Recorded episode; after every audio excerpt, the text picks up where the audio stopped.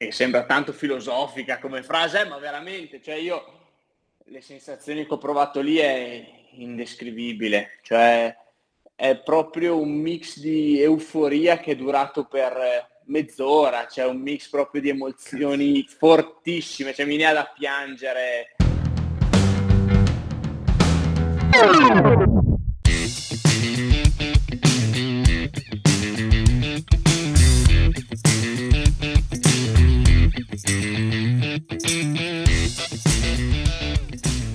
Per godersi lo snowboard veramente come un pro, dobbiamo imparare da chi lo è davvero. In questa puntata ho intervistato il sesto rider al mondo a mettere a terra un quadruplo.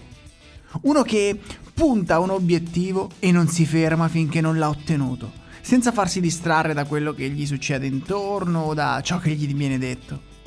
Sto parlando di Nicola Liviero. Non penso servano tante presentazioni, quindi chiudo subito e ti lascio direttamente con lui. Ma ti avviso, siamo partiti subito a mille.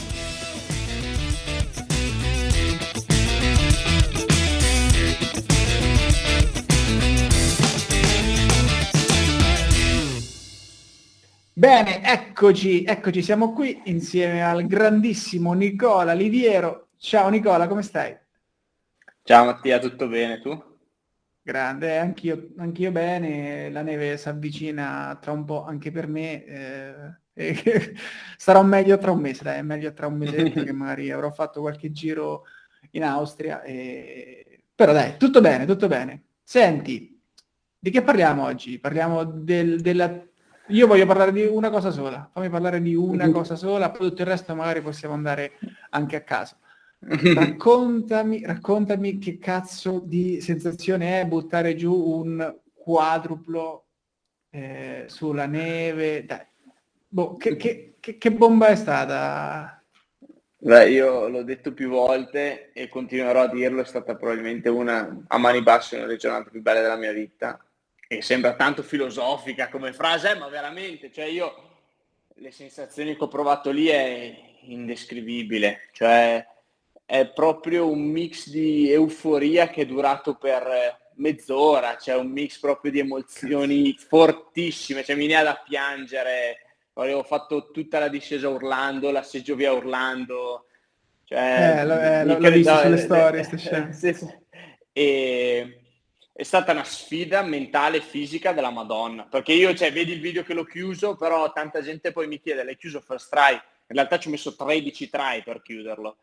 Cioè, divisi in due giorni, perché il primo giorno ho preso talmente tanto, tante stecche perché è al quarto giro ho detto basta. Il secondo giorno, invece, arrivo su più carico, più pronto mentalmente, mi ero fatto trattare dal fisio perché ero distrutto proprio, dicevo, fisicamente, arrivo su e mentalmente non so, ero più, più presente e ho fatto otto tentativi ma che mi hanno cioè mi sono pesati meno rispetto ai quattro del giorno prima per dirti perché proprio c'ero, ero me- c'ero meglio con la testa e nel fare questi otto tentativi, vabbè, a parte che al settimo mi sono tirato una ginocchiata nel mento e mi è uscita un po' la mandibola, mi si è un po' spostato, tipo per tre giorni non riuscivo a chiudere bene la mandibola, però tra l'adrenalina e tutto non, non mi ero accorto di quanto male mi ero fatto in realtà e continuavo. E, e, c'era Filippo tra l'altro che mi diceva ma sei sicuro? Cioè ma sei sicuro che vuoi andare avanti? io, io, io, io gli faccio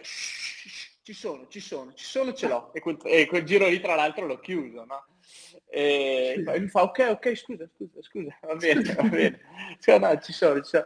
E da lì via, poi c'erano gli altri che mi gasavano, c'era Zulian che ogni giro in seggiovia cercava di farmi tenere la testa nel posto giusto, tenermi gasato, non, non dubitare, non farmi dubitare diciamo neanche per un secondo che ce l'avrei potuta fare, ecco. E, e così, ecco, così, così è arrivato. Ma, sì, sì, proprio che a livello figata, tutto il mix di cose, bellissimo. Poi quanto era gasato, mm, quanto erano gasati tutti, bellissimo, bellissimo. Rivivrei quel momento un milione di volte. Infatti, adesso non è che voglio fare gradasso, robe, però io sto lavorando a un altro quadruplo adesso. Intanto sto lavorando mentalmente fare il front 6 quadruplo io. Cazzo, ti ho perso, perso, due secondi, si è fermata un attimo la linea mentre stavi raccontando il nome del trick Ah, frontside quadruplo 1800, che in quel caso, oh.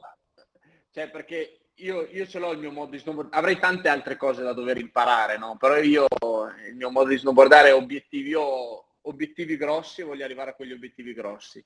Come il quadruplo, prima di fare il quadruplo a me dicevano sì vabbè ma fai prima i 1600, però nella mia testa mi vedevo meglio il quadruplo dei 1600.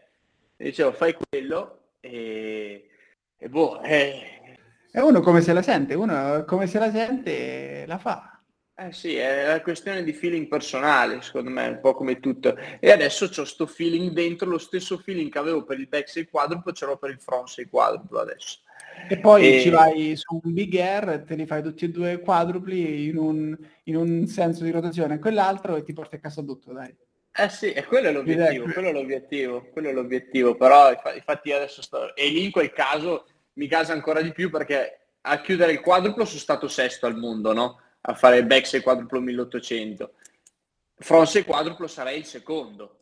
Quindi ancora mi dà un po' più di... Non sarei, non sarei il primo, però io mi ricordo l'anno scorso Takeru Otsuka agli X Games mentre lo guardavo e lo vedevo come una cosa, urlato per 5 minuti in casa, mia mamma arriva lì e mi dice ma che, ma che, che sta succedendo? Che cazzo sta succedendo?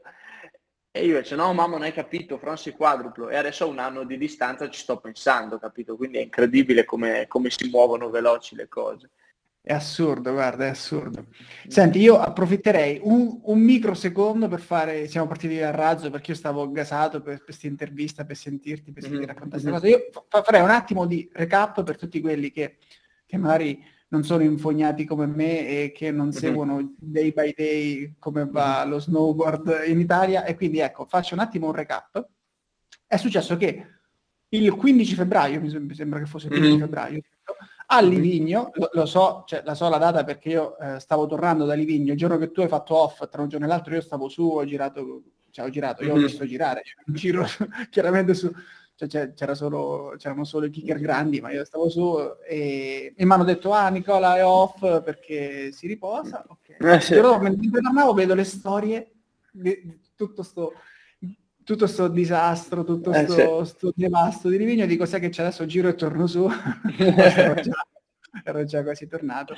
E, e, quindi è successo che il 15 febbraio 2021, sesta persona al mondo a chiudere un quadruplo eh, sulla neve, il nostro carissimo Nicola Liviero, insomma, è successo questo e di questo abbiamo parlato per questi minuti iniziali, insomma, adesso abbiamo un attimo rallentato, ma avevamo l'adrenalina, l'adrenalina a mille. Eh sì, eh sì.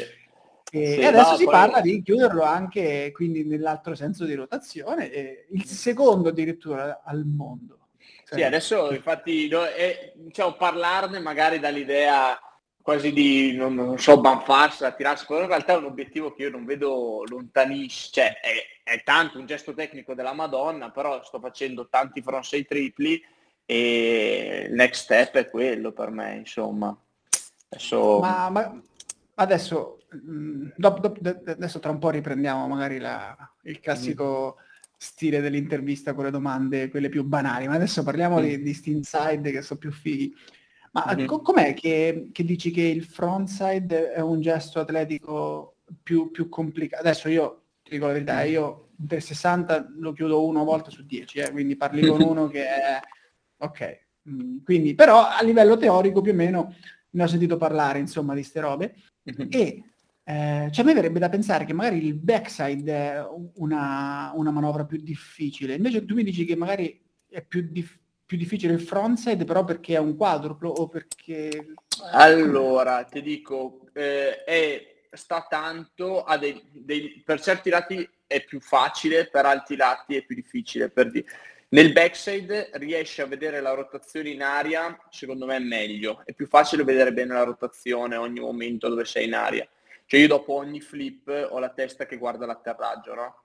Succede la stessa cosa nel frontside. In frontside riesco energi- eh, diciamo a creare energia più facilmente, però nell'ultimo pezzo è più cieco. Diciamo è un po' più, non dico un terno all'otto, però arrivi nell'ultimo flip dove in realtà ho visto appena prima di farlo e vedo una volta che l'ho finito, però c'è un momento proprio nel, nel mezzo è cieco e quella cosa lì crea paura, crea comunque quell'attimo di incertezza in più che crea difficoltà.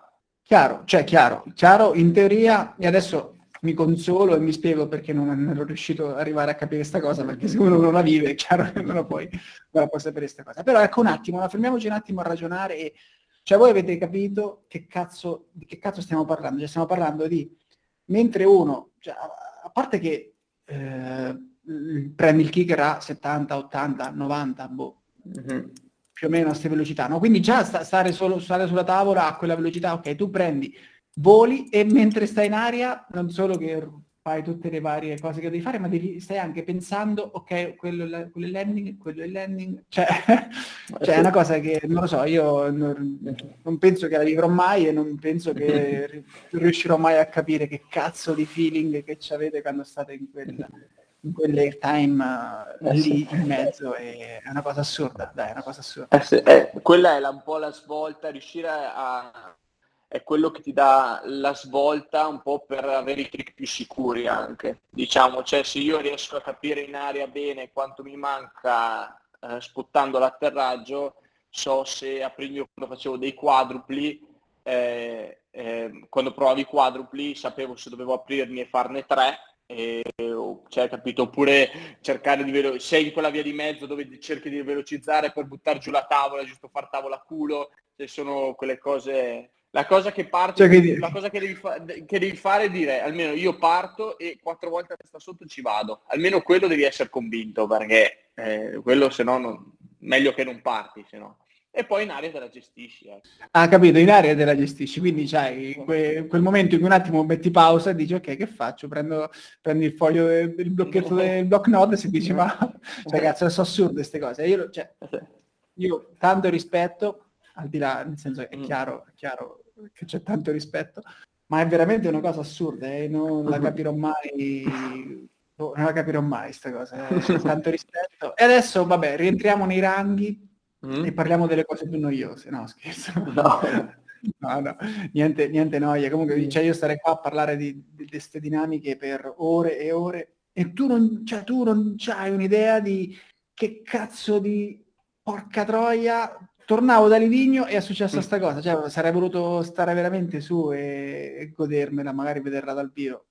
E poi, cioè, sì, le, chiaramente la gente magari non se ne rende conto dalle storie o, o dai, da, dal post, perché cioè io ho visto lì dove stava postato Aie Benussi, che stava veramente lontanissimo con quel super obiettivo eh, per sì. fare quel filmato, ma cioè, i, i kicker erano veramente giganteschi, eh, erano super eh, scelati, erano io... tu fai conto che io quel trick lì lo pensavo da giugno, cioè ho iniziato a lavorare, ci avevo lavorato da giugno, eh, tutta l'estate sul bag, ho provato i primi sul bag e già sul bag sembrava una cosa assurda, cioè diciamo gli altri mi dicevano ma sì, ma lascia stare, ci sarà un motivo se lo fanno in 5 al mondo, McMorris non l'ha ancora fatto, quelle robe, eh, bam, bam, bam. E diciamo metti un po' i piedi per terra quasi. Poi dentro di me parlavo col mental coach, il mio mental coach mi diceva ma lasciali stare, lasciali stare. E allora poi eh, andando avanti è che io avrei voluto farlo già a ottobre, Sasfe, Stomping Ground dell'anno scorso, ma non ho trovato la situazione ideale, non sentivo il salto giusto. Quando ho fatto il primo backside triplo a Livigno ho sentito, ho detto questo è il salto, a distanza di comunque qualche mese. Eh, e quindi era proprio il salto sì giusto con il pop giusto che cioè io il primo flip quasi non lo senti neanche da quanto era Poppy, no? Fai talmente veloce che poi controlli gli ultimi tre, il primo non lo senti neanche. Che figata. Mm. Figata assurda, guarda. E quindi ecco, altre variabili, cioè l'importanza di, di, del kicker giusto, l'importanza delle condizioni anche meteo, cioè lì erano, sono stati tre giorni comunque di cielo sereno, tutto preciso, perfetto, neve, cioè, vabbè. Quindi quante, quante variabili stanno in mezzo? mix di situazioni che sì, mi ha portato a dire ok lo faccio ecco. e se da considerare che, che, ti, che, ti, diceva il tuo mental quando, quando gli dicevi che gli altri insomma ti, ti, ti facevano abbassare ah dicevano, no quelle cose proprio una delle cose che ci dice sempre lui è togliere tutte quelle che sono le influenze negative no? Ah. vedere le cose in maniera positiva e e pensarlo, continuavo a pensarlo io con lui, ho iniziato a fare delle visualizzazioni dove io mi vivevo eh, dentro di me eh, il trick. Cioè io nella mia testa quel trick lì prima di farlo l'avevo già chiuso centinaia di volte nella mia testa. Cioè, io nella mia testa me l'ero fatto talmente tante volte che era quasi come se l'avessi già provato prima di... E, e questo principalmente, ecco. E con lui sì, che... ci, mettiamo lì, ci mettiamo lì faccia a faccia e lui mi fa usare la testa nel modo giusto. Ecco per immaginare. Sì, adesso la, adesso la, cosa potrebbe sembrare, magari per chi ascolta e magari non ha familiarità con questi argomenti, potrebbe sembrare che stiamo sparando frasi a caso, no? Uh-huh. Eh, però, cioè adesso io chiaramente non l'ho vissute mai queste cose, ma anche a livello di visualizzazione non, non sono mai arrivato uh-huh. a, questi livelli, però effettivamente ho letto tanto su, su, sull'importanza della visualizzazione, ci sono stati proprio degli studi in cui c'erano per esempio delle squadre di basket in cui mezza squadra provava i tiri, i tiri liberi, quell'altra metà mm. faceva solo le visualizzazioni e quelli che facevano solo la visualizzazione dopo, dopo cioè, andavano meglio di chi si era allenato magari per uh, giorni e giorni sul campo a fare tiri. Quindi cioè, queste sono cose veramente scientifiche, importanti mm-hmm. e è una cosa che a me affascina tantissimo. E è, è, difficile, cioè io qualche volta ci ho provato dopo aver letto questi articoli a mettermi seduto e dicevo, mm. ok, ma mi immagino un 3, ma sai che cazzo non te lo immagini? Cioè non, non te lo, ah. io, io ho fatto diffic- non ce l'ho fatta mai ad immaginarmelo. Poi magari ri- arriverà il giorno che me lo immagino e poi vado sulla neve e lo chiudo, non lo so, mm. lo chiudo bene. Però mm. cioè, io non ce l'ho fatta veramente a fare una visualizzazione su um, tre. Eh, per dirti, è, è, è, come, è, allenamento, come tutto, come l'allenamento in palestra, l'allenamento anche lì, perché io uh, sono dal 2014 che lavoro con il mental coach, quindi è un bel po' di anni e negli anni ho imparato a utilizzare la mia testa nel modo giusto, ma anche che sia studio, che sia vita di tutti i giorni. E lo fai, lo fai piano piano, all'inizio lo vedi come una cosa, speri di farla seduta col mental coach che ti cambia, la, cioè, che ti cambia e te lo fa fare, non funziona così. Inizi a piano piano a capire come funziona la tua testa e più volte lo fai, più lo, lo adatti a qualsiasi cosa nella tua vita e più inizia a funzionare. Cioè, io lo vedo, riesco a cambiare, mm, sono riuscito a farmi piacere l'andare a correre, per dirti, perché a me piaceva andare in bici non andare a correre, associ le due cose mentalmente ho associato le sensazioni positive dell'andare in bici e dal correre e mi iniziava a piacermi andare a correre, per, per dirti al di fuori dello snowboard. Senti, ehm, nel metti ecco, diamo qualche qualche consiglio, qualche takeaway a qualche sciagurato ascoltatore che voresse imbat cioè entrare in questa in in questa strada del mental. Al di là di ma magari delle sessioni, dei consigli che ti dà il tuo mental coach, t'ha mai magari da mai dato qualche libro da leggere, oppure hai letto tu qualche libro che potremmo consigliare, qualcosa Allora, ehm, ti ho perso un attimo, ti ho perso un attimo. Ah, io adesso ti sento. Ok, ok. Allora, io personalmente libri, eh, diciamo che mi sono messo lì a leggerli, no, però nel, nelle, varie, nel, nelle varie sessioni comunque magari si prendevano degli spunti dal libro appunto del mio mental coach Patrick Mazzarol, che si chiama Meta Allenatore il libro. E yeah. lui, lui, ha scritto, lui, ha scritto, questo libro qua, diciamo, per, principalmente per un allenatore di sci, perché lui è stato anche allenatore di sci e non so se lo è tuttora, ma non penso abbia smesso, ecco, e dando dei consigli proprio dal punto di vista della gestione, al di là dell'allenamento, anche mentale.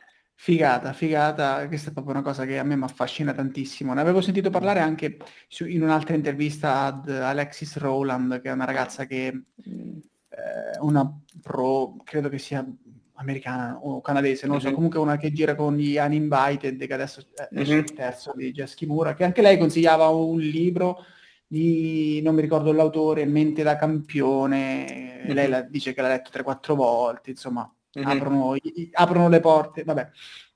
Non ci, non ci perdiamo troppo perché sennò eh, sembra che leggendo i libri si chiudono i quadrupli, invece, invece non è così. C'è anche dietro un sacco di lavoro tecnico, fisico, chiaramente e non indifferente, immagino, eh. io continuo a parlare per supposizioni perché sto ben lontano da, da sti livelli. Senti, torniamo un po', un po' a, torniamo a volare bassi. Eh, parliamo, parliamo un attimo di te. Da quanti anni vai in snowboard? Io vado in snowboard da quando avevo 5 anni, ne ho 22, quindi 17 anni. Cazzo. Eh, 17 anni però, allora dico, dai 5 ai 9 anni andavo veramente poco. Andavo ah. qualche, cioè andavo dei weekend quando poteva portarmi mio papà e le vacanze di Natale, dirti proprio. Invece poi iniziavo a essere già bravino e dai 9 anni ho iniziato a fare qualche garetta e da lì ho iniziato ad andare ogni weekend, ecco, dai 9 anni direi più, più seriamente, però la prima volta a tavola ho messo a 5. Top. Prima la tavola che la bicicletta a momenti. Eh, quasi, dai. Eh, più o meno. Senti, e da quanti anni sei con la nazionale? Dal 2014. E, e giri in quadruplo da quanti anni? Scherzo. No, quadruplo Basta, basta, basta promet- prometto che non ne parlo più, dai, prometto che non ne parlo più. Esco da sto loop mentale, dai. E... Senti, e sei regular o goofy, queste cose? Regular, regular. Top, top. E, ecco, prima hai parlato di, di, di, grandi obiettivi, insomma, che tu parli di, insomma, non vai step by step, ma ti, ti fissi un obiettivo e, e, vai finché non l'hai preso. E adesso la prossima domanda riguardava il setup, però te la voglio fare diversamente. Diciamo, mm-hmm. sto, sto passaggio a, da Nitro a Barton era, mm-hmm. era, anche un obiettivo che ti eri dato, eh, era un sogno che ci avevi. No, Co- beh, diciamo che eh, fin da ragazzino, da, bo- da ragazzino, i marchi che, che, vedi più spesso, cioè quando ero piccolo mi sarebbe piaciuto essere o Barton o Nitro, poi alla fine sono entrato in Nitro e mi sono sempre trovato benissimo. Sono stato in Nitro per nove anni, insomma niente da dire contro Nitro. Poi ci sono state varie dinamiche. Eh, che mi hanno portato comunque a eh, preferire, a, cioè, diciamo, a preferire eh, il proseguimento della mia carriera in Barton. Valutato un po' di cose e, sic- e sicuramente adesso come adesso la vedo una realtà forte che sta spingendo nel modo giusto e in cui mi ci rivedo tanto anche. Ecco, eh, quindi, sì, e, diciamo ho fatto diverse valutazioni, non è stata una scelta facile perché comunque sono stato supportato da un brand come Nitro per nove anni, poi ci sono state varie dinamiche e poi mi hanno portato ecco, a, a, scegliere, a scegliere Barton. Adesso e quindi sei passato dalla... Dal... Ah, dimmi, dimmi, scusa, scusa, non ti sentivo. No, e diciamo, eh, ovviamente i primi due giorni adattarsi un attimo al setup, ma già dal terzo giorno di riding mi sono trovato subito benissimo, cioè c'è poco da dire, Barton si sa che qualità è top. Sì, tu sei, sei, passato dalla Beast a una custom, giusto? Una custom X. Sì. No, custom, custom. custom. Ho provato la custom, mix, la custom Mix di Maffo, di Albi Maffei, però sì. non sta troppo mio, nel mio stile di riding per il momento ancora. Okay. Cioè, mi, mi, rivedo in più in una custom, sì. Chiaro. E attacchi hai... non lo so. Carte X, carte ah, X, ref, come... reflex, reflex, ah, no list sì, Emil, sì, Emil mi sa che usa malavita, anche lui entrambi. Ah. Eh, però eh, per dire, Emil usa Reflex, invece eh, Maffo sta iniziando a usare per esempio List, è che è tanto differente rispetto uh, a co- come ero abituato io con Nitro. Ecco. L- il feeling dell'attacco East e il feeling dell'attacco Reflex cioè, particolar- è, è bello diverso e io mi, mi, ci rivedo un po' più ecco con Reflex. Top, top. E come, diciamo, come stance, faccio sempre questa domanda, è strana, dopo ti spiego perché. Allora, io sembrava strano, ma non ho idea di quanti centimetri sia il mio passo, per dirti. Io uso il ref, ho provato il ref eh, di, della custom ti dà il riferimento di come dovrebbe essere secondo l'azienda giusto. Io quando ho provato la tavola l'ho provato così e mi trovo da Dio. Direzionale, direzionale quindi ho più nose che tail con la custom e ho, ho preciso il ref di, del, della tavola, ecco, ti propone la tavola. E 12,9 come gradi. Top.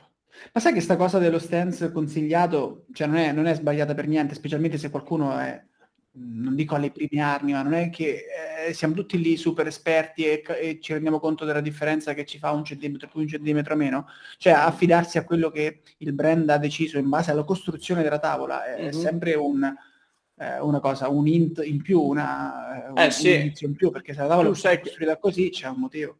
Eh certo, infatti anche il camber funziona in un certo modo se eh, insomma fi, fi, eh, metti, le, metti, gli attacchi in un certo modo, cioè spostare, per dirti una cosa che non è assolutamente da fare, prendere una custom, spostare gli attacchi in avanti e renderla twin tip come se non fosse, perché non è, non è così, cioè, è, è fatta per essere comunque una tavola direzionale. E io faccio sempre questa domanda dello stance ultimamente perché mi sono imbattuto qualche mese fa in un'intervista a Torger Ber- Bergren, mm-hmm. non riesco mai a pronunciarlo, e lui tirò fuori su questa intervista che, che, il suo modo per, per, decidere lo stance è mettere avambraccio, pugno e due dita, quindi mette, mette sto avambraccio e le due dita tra, tra, gli attacchi, tra le boccole e decide lo stance, perché quella è la sua misura, Se, va in giro senza metro, insomma, e fa così. No, beh, io mi ricordo quando avevo Nitro, io avevo di riferimento quante boccole mi mancavano, anche lì non, stavo, non sapevo neanche dirti di preciso quanti, eh, quanti centimetri fossero, guardavo anche lì più o meno il ref e le boccole che mi mancavano. Fantastico. Senti, e quali sono le prossime gare in programma con la nazionale? Adesso c'è stato c'è, eh, su in uh, Svizzera c'è stato sì. il Big Air e la prossima? Sì. C'è stato il Big Air a Cur, la prossima sarebbe un altro Big Air, Steamboat, in, eh, penso sia in Colorado, America. America sicuro, Stati Uniti. Nel Colorado penso, sono abbastanza sicuro, ma non al 100%. E, e lì abbiamo uno barra due spot se ci va bene eh, ce la giocheremo per chi può andare perché siamo lì tutti gasati ovviamente che vogliamo fare le gare per poter andare alle Olimpiadi ma purtroppo abbiamo solo uno spot quest'anno assicurato.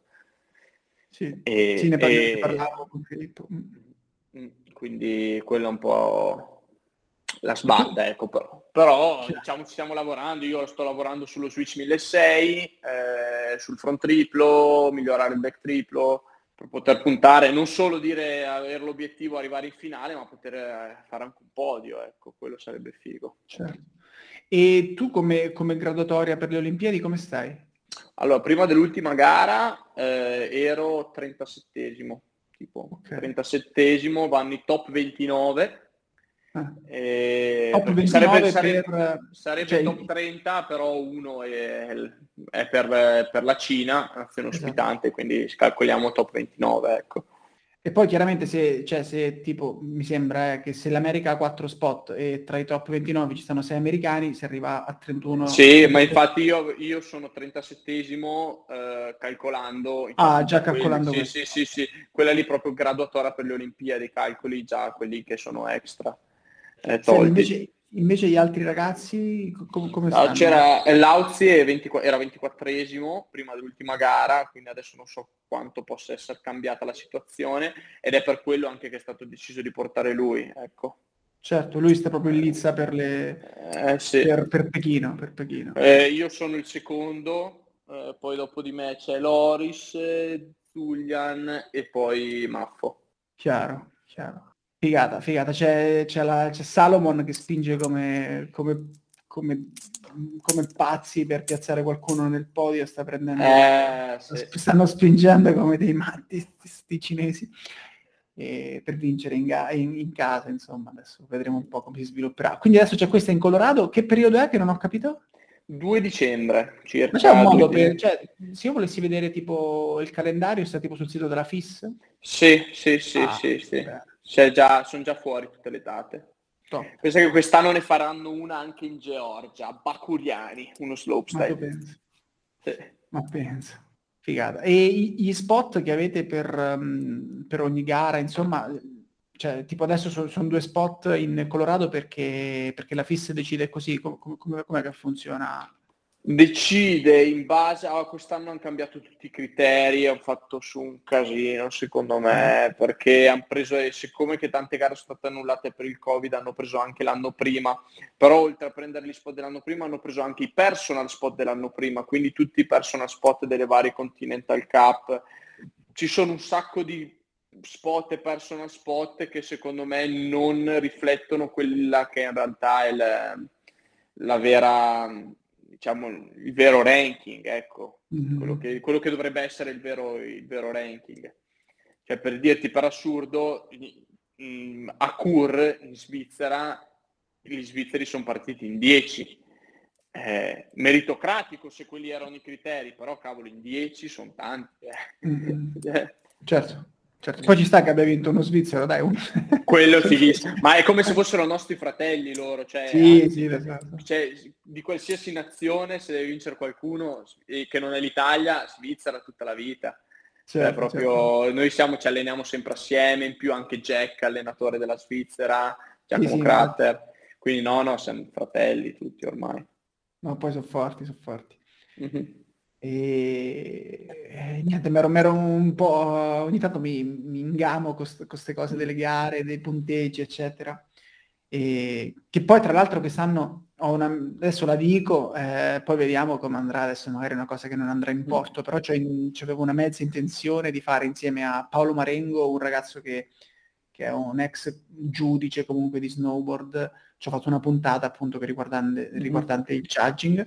Volevamo seguire insomma ste gare e fare, fare dei, dei, commenti insomma sulle gare, insomma ritrasmettermi, rifare qualche mm-hmm. restream mm-hmm. pirata, qualcosa del genere. Adesso vediamo se riusciamo a buttarlo su, perché se no ad esempio anche quella questa gara sto Big Air, se lo seguivi direttamente dalla Svizzera non, non sentivi niente di audio. Ok, dopo eh, sì. ti gasi perché vedi, però è chiaro, sentirne mm. parlare, sentire un po'... È un'altra cosa quello un'altra sicuramente. Cosa, sì. E quindi adesso vediamo se riusciamo a, ad organizzarci per le prossime gare, anche per le Olimpiadi, insomma. Vediamo, vediamo, specialmente se ci andrà qualcuno di voi, insomma.